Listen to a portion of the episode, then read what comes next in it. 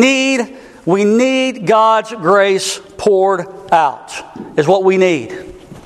Uh, we don't need some invention, we don't need all of these other things uh, to attract people. We need the grace of God to be poured out for people to love God, and if they love Him, they will ultimately serve Him.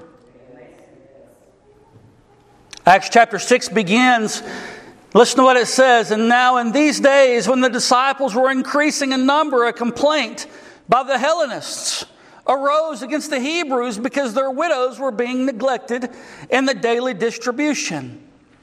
And the twelve summoned the full number of the disciples and said, It is not right that we should give up preaching the word of God to serve tables.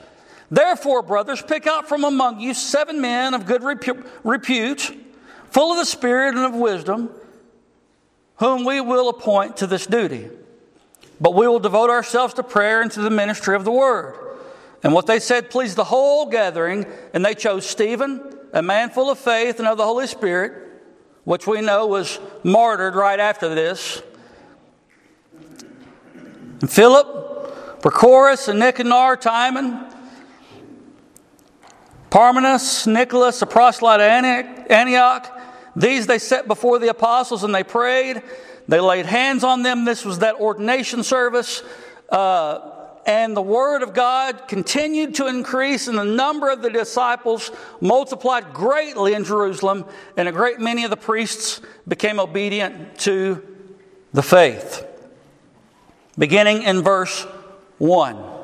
Now, in these days, when the disciples were increasing in number, a complaint by the Hellenists arose against the Hebrews because their widows were being neglected in the daily distribution.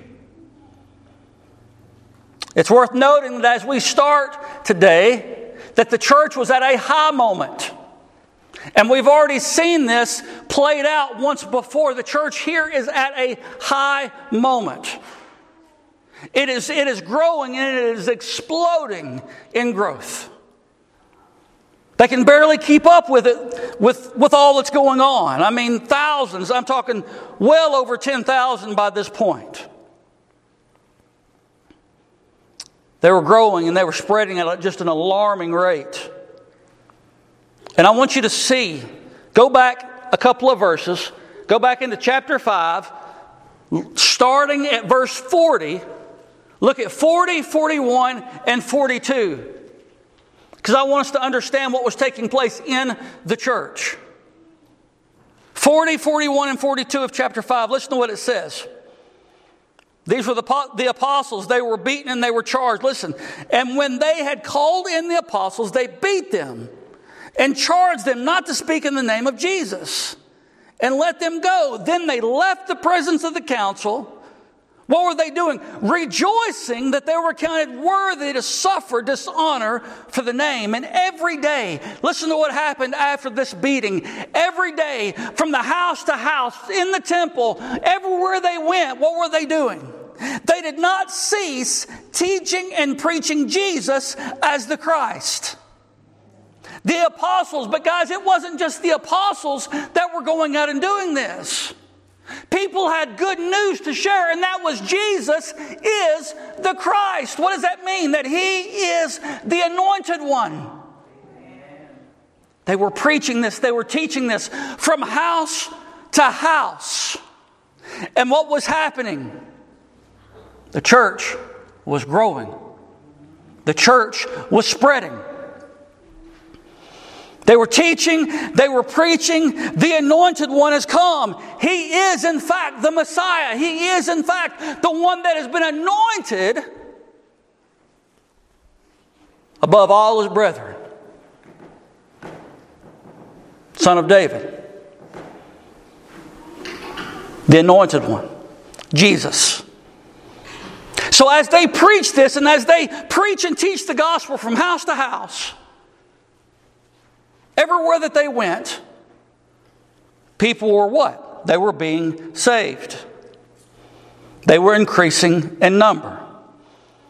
And here comes the enemy. When we have a high moment, you can almost expect that there's going to be a low moment.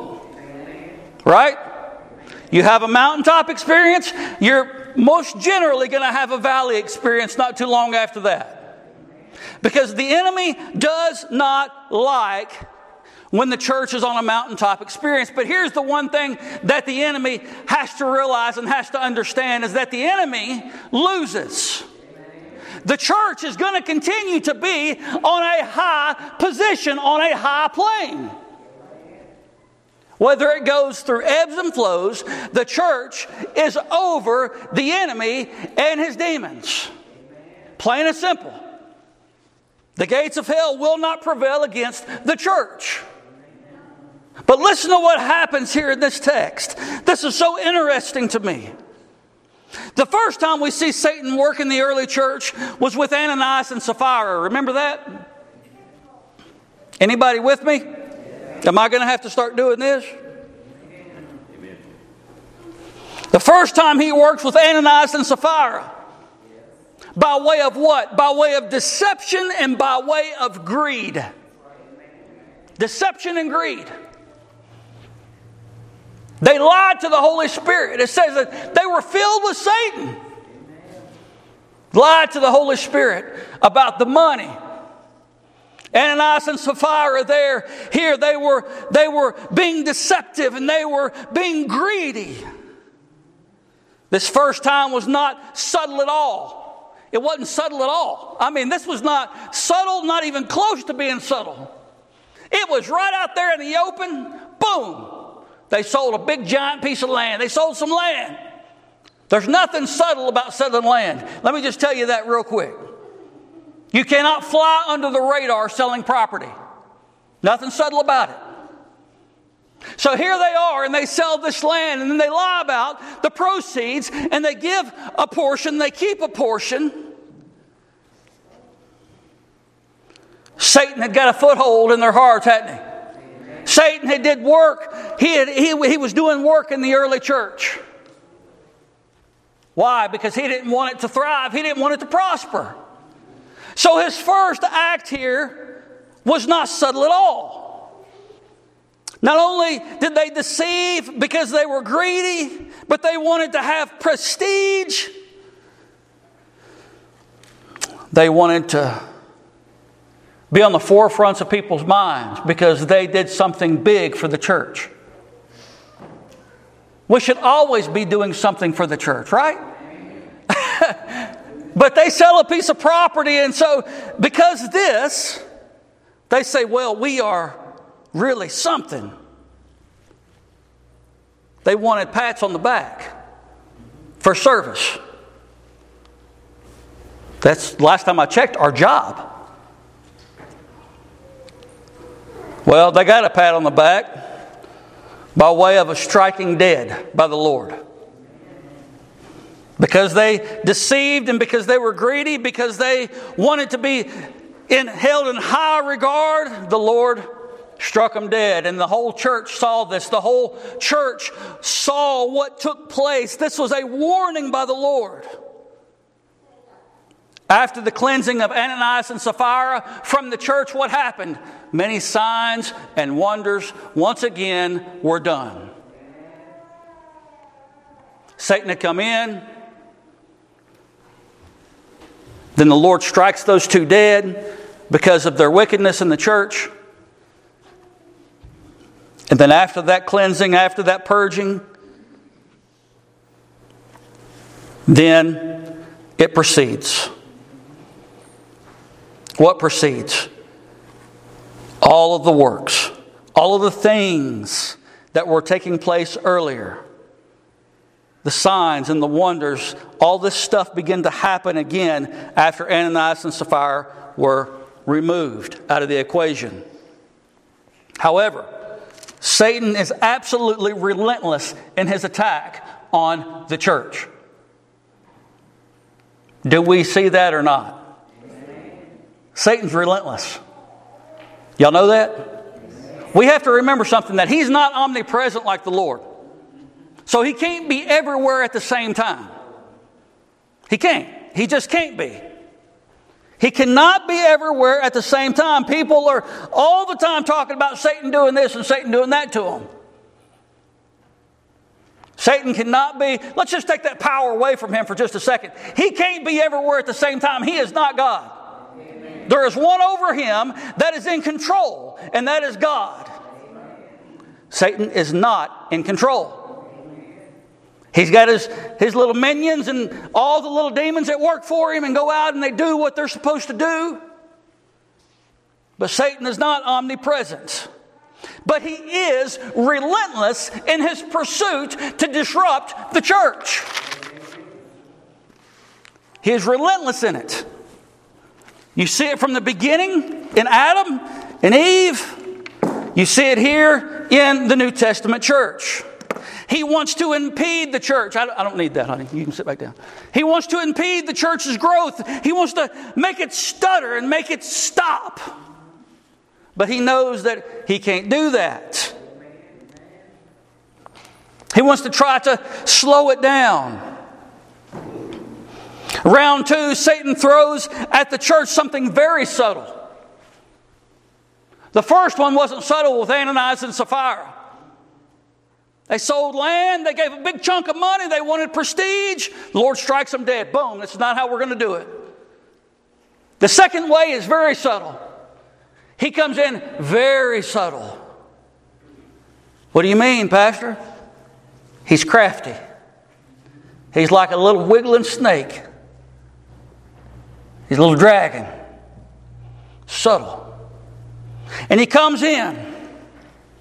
Before we go any further, just remind Satan that he loses out loud. Satan, you lose.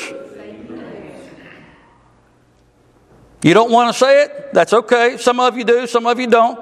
Satan, you lose.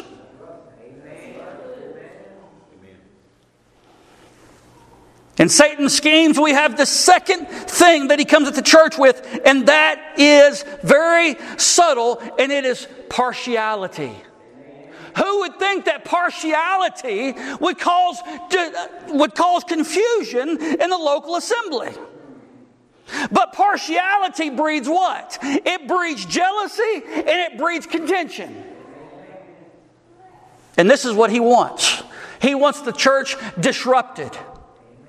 He wants the church not to be able to work and not to be able to be fluid, to move and to go in the direction that God has called it in.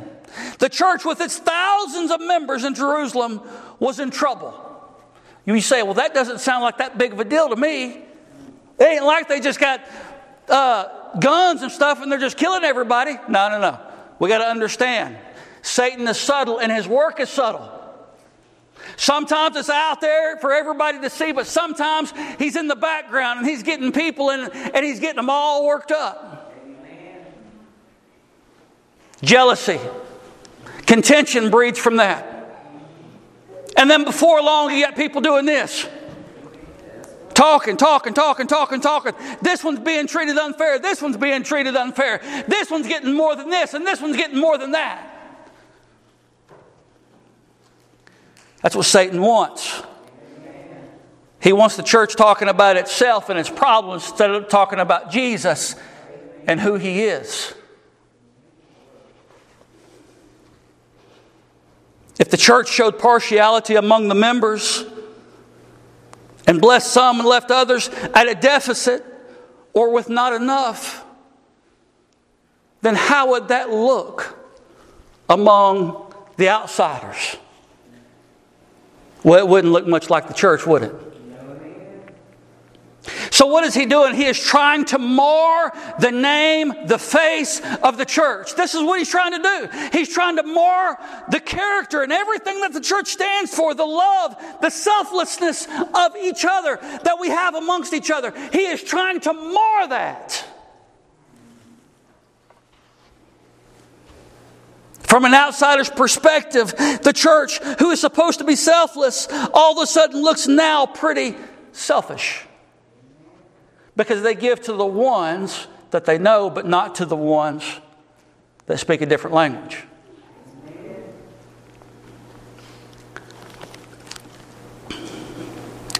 What happened? Where was partiality shown?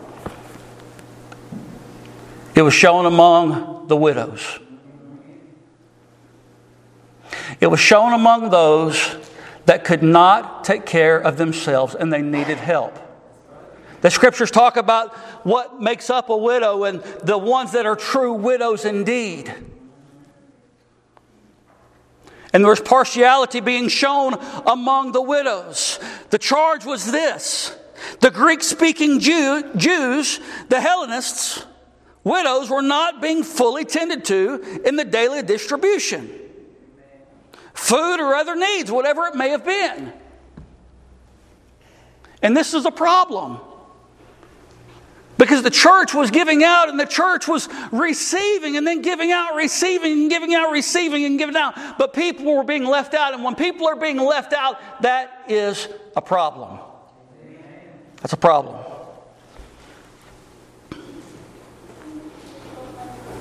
Some were just simply getting more than others. Verse 2, listen to what it says. And the twelve summoned the full number of the disciples and said, It is not right that we should give up preaching the word of God to serve tables. Therefore, brothers, pick out from among you seven men. A couple of things here on this one passage I want you to take note of. First, let's notice that they told them to choose seven. Why seven? I have no idea because they felt necessary that there be seven deacons. I cannot find anywhere in Scripture why they chose seven. They felt it necessary. They were the apostles, and so I have to go with them on that. We got to understand, but they, they chose seven for upwards of 10,000 people. Seven. I want us to understand something about deacons, and I'm so thankful that I do not have that problem at Grace, but I've had it in the past. This is one of the reasons why so many churches have gone to non denominational. Because I've had pastors tell me, I'm tired of fooling with the deacons. I'm tired of fooling with this deacon board. I'm tired of fooling with that deacon board. Why? Because the, t- the, the deacons have assumed roles as leaders in the church, pushing around the pastor and the members. I can speak to this because I've experienced it personally.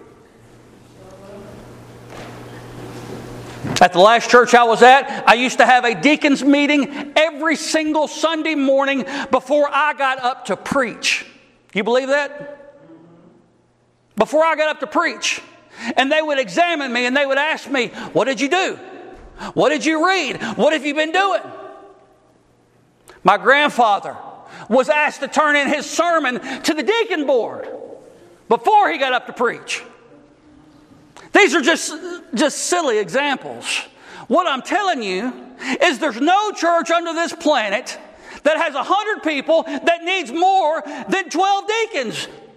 12 deacons is way more than anybody would ever need. They, there's seven deacons here for like 10,000. Why is it that now all of a sudden in today's society that we have to have all of these deacons for such a small amount of people? Is the church that needy? That they need 12 and 20 deacons on a deacon board? No, the church is not that needy.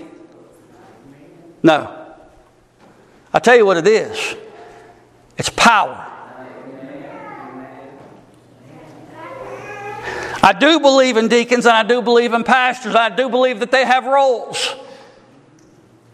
And there's no reason to throw out the baby with the bathwater and say, there's no need for deacons. Look what they do. All they do is cause trouble. Because I know that God's Word says that they're good to have. I know that God's Word teaches us that it's important. Two positions given in the church are the pastor, the elder, the bishop, and the deacons. So many people have went to non-denominationals because of deacon boards that are running churches. Plain and simple. And as bad as people don't want to admit it, it's true.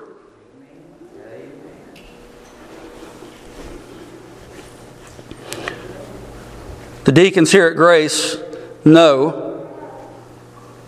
that they're to serve. And I go to them for counsel. I would be crazy not to. But they know that the position is that of service. Then notice next, the second thing that we see about deacons is that they were men. Do we see them saying, you Look ye out and find among you seven women? Does not say that, does it? It says seven men. This is pretty clear. Okay, and we're going to see this explained a little bit more as we get into 1 Timothy in chapter 3. But it says seven men. This is not as in mankind in general, this is actually the, the male gender. Seven men. And then here we're going to have what they're going to say about those seven men. They must be of good repute. What is that? Good reputation, above reproach. Full of the Spirit. They need to be saved, right? But it's a little bit more than just that, and I'll get to that here in just a second. And of wisdom. They needed to be wise.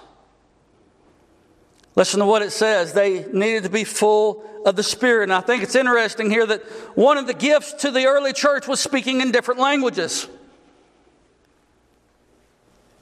Day of Pentecost, Acts chapter 2. They were filled and they, with, with the Holy Spirit and they began to speak in different languages, right? Different tongues. Everybody heard it in their own language. That's what happened in Acts chapter 2. Well, what's happening in the church here in Acts chapter 6? Who was being neglected? Who was being neglected? The ones that spoke what? Another language. So, why is it important that they be filled with the Holy Spirit? Somebody, please answer. So they can be ministered to. This is so important. Not just so they can be ministered to, but they need to be saved. These people were being neglected, these ladies were being neglected. Do y'all follow? Are you, are, you, are you hearing what I'm telling you? Greek speaking Jews were being neglected. This is why it was so important for people full of the Holy Spirit to go and to minister to them. Different languages. Stephen, more than likely, these, this, these deacons, more than likely, these men were able to speak those different languages, to speak in divers languages. These men were to be servants for the church. Just as the apostles would be servants to the church by way of prayer and preaching the word. The church was to choose seven, seven men And then the apostles would appoint them to the duty of service. In other words, the apostles then would lay hands on them, and we see this later on there in verse 6. Let's, verse 4. But we will devote ourselves to prayer and to the ministry of the word. What was the apostles' job? Prayer, preaching, teaching the word of God. Now, let us be clear that there are not apostles today. Can everybody believe that with me? There's not apostles today. But this category does fall under uh, a minister or a pastor. So when, when I say that, I'm, I'm not saying that I'm an apostle because I'm not.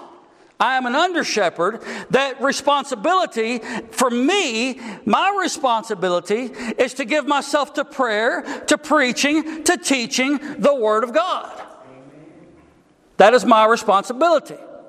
I'm not an apostle, nor do I claim to be. I don't believe that there are any in the church today. There are two positions that we see very clearly in the church, and that are pastors and that are deacons. And with those two, there's certain requirements, and 1 Timothy chapter 3 tells us that. Both positions are service positions. Do we understand? Both positions are service positions. Somebody came to me one time and said, I want to be an elder. I said, You can't be an elder unless you lead or unless you serve. That person didn't want to serve, they wanted to lead. Jesus tells us very clearly he came not to lead, but to. So if Jesus came to serve, then his pastors and ministers should be what? Servants. To serve the church in the capacity that they're called to serve in. As a pastor, I'm a servant to the Lord and to the church. He's placed me here as an under shepherd. And that's what I'm called to do. Deacons are servants as well, they are called to serve. And just so you'll know, everybody that claims to be a child of God are called to share the gospel and are called to serve. Right? It's not just left up to these few people, but we're all called to. We're all called to. Verse 5, and I'm almost done. Listen to what it says. And what they said pleased the whole gathering, and they chose Stephen, a man full of faith and of the Holy Spirit, and Philip, and Prochorus, and Nicanor, and Timon, and Parmenas, and Nicholas, a proselyte of Antioch. Verse 6 These they set before the apostles, and they prayed, and here's that ordination service, if you want to call it that. They set them before the apostles, and they prayed. The apostles prayed and they laid their hands on them, saying, basically saying, You've got our seal of approval. Go and serve the church. Now, they were assigned to that local assembly. Howbeit, that local assembly was very, very large. Remember that. Well into the thousands, well into the thousands. Listen to what it says in verse 7. I think this is my favorite out of all the this whole passage. Verse 7 is my favorite. Listen to what it says. And the word of God continued to increase. So we go from a very contentious problem where Satan had got a foothold. We go from a very contentious problem. Now it's being solved. The apostles had appointed seven men. Now it's being solved. And what happens after that, after the problem is taken care of? Imagine what happens next. Well, the Lord begins to bless, doesn't He? Let's read it. Just like He did with the first time with Ananias and Sapphira. And the Word of God continued to increase. And the number of the disciples multiplied greatly in Jerusalem. What happened? God's grace was being poured out. And then something really cool said. And I love this. And a great many of the priests, these were the religious. It doesn't specify, it just says a great many of the priests became obedient to the faith. The priests, the religious. God's grace was being poured out. The church, once again, after choosing the, the servants, the deacons, after taking care of the issue, here the church grows again. And even the priests, even the religious were being saved. So, first, there was trouble in the church. Second, that trouble was fixed by the choosing of deacons. And third, God's grace poured out yet again. Jesus was being preached as the Christ. He was being preached from house to house as the Christ.